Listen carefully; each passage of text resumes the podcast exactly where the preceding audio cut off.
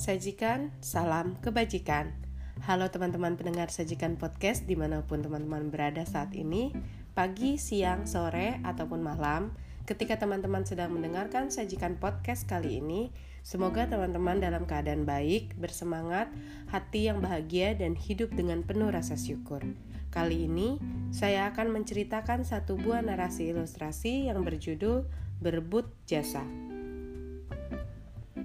Di tempat parkir di pojok basement sebuah mall, nampak satu di antara sekian banyak mobil yang ada sedang parkir santai menunggu pemiliknya yang lagi shopping.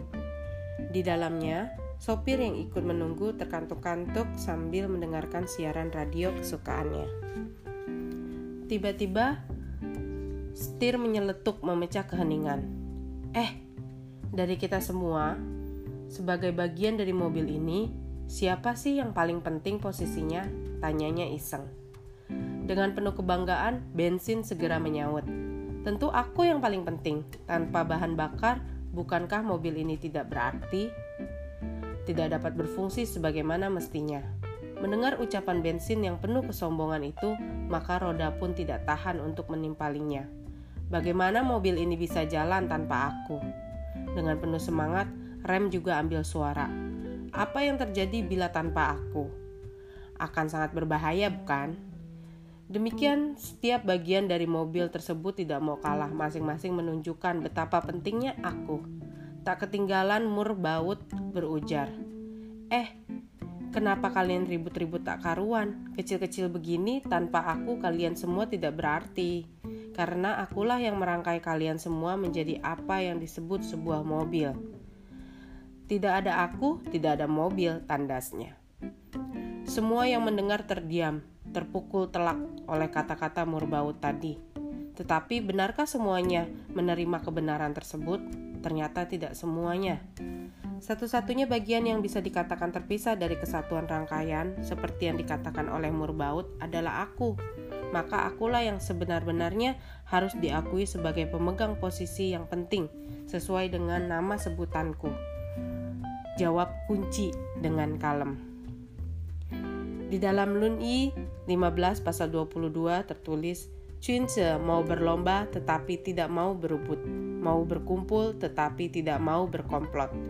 Demikianlah sebenarnya jika dikatakan siapakah yang sejatinya berhak menyatakan aku yang terpenting, jawaban yang real adalah tidak satu bagian pun termasuk kunci starter mobil yang bisa berdiri sendiri dan punya arti bagi nilai sebuah mobil, di sinilah ayat suci di atas mengingatkan bahwa seorang cince yang luhur budi dan penuh susila itu tidak ingin berebut jasa, berebut kepentingan, namun siap berlomba mengembangkan diri dalam kebajikan. Chunze adalah manusia yang menetapi kemanusiaannya dengan wajar dan tanpa pamrih. Dia bersedia punya arti dalam kebersamaan, tapi menolak untuk terjebak dalam sikap komplotan, untuk kemasyuran hampa. Di dalam Lun Is, jilid 1 pasal 1, Sekalipun orang tidak mau tahu, tidak menyesal, bukankah ini sikap seorang Chunze?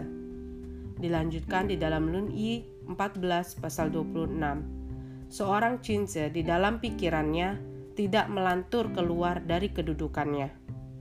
Dilanjutkan di dalam Lunyi 15 pasal 19, seorang cince susah kalau tidak mempunyai kecakapan, tetapi tidak susah bila orang lain tidak mau mengenalnya. Cince sebagai orang biasa yang telah mampu menyempurnakan kemanusiaannya, dia memang sempurna sebagai manusia, bukan menginginkan lebih hebat daripada manusia. Maka ayat-ayat suci berikut menegaskan ia cince tidak sedikit pun menyesal jika dirinya tak diketahui orang lain. Lebih tegas, ia yang seorang cince tidak pernah keluar dari apa adanya. Ditutup dengan satu buah ayat suci di dalam Lun-i 17 pasal 13 seseorang yang hanya pandai menarik perhatian untuk mendapat pujian sesungguhnya ialah pencuri kebajikan. Terima kasih teman-teman semua. Episode kali ini semoga bermanfaat untuk kita semua. Nantikan episode selanjutnya. Tetap disajikan. Salam kebajikan dari saya Novita Chung.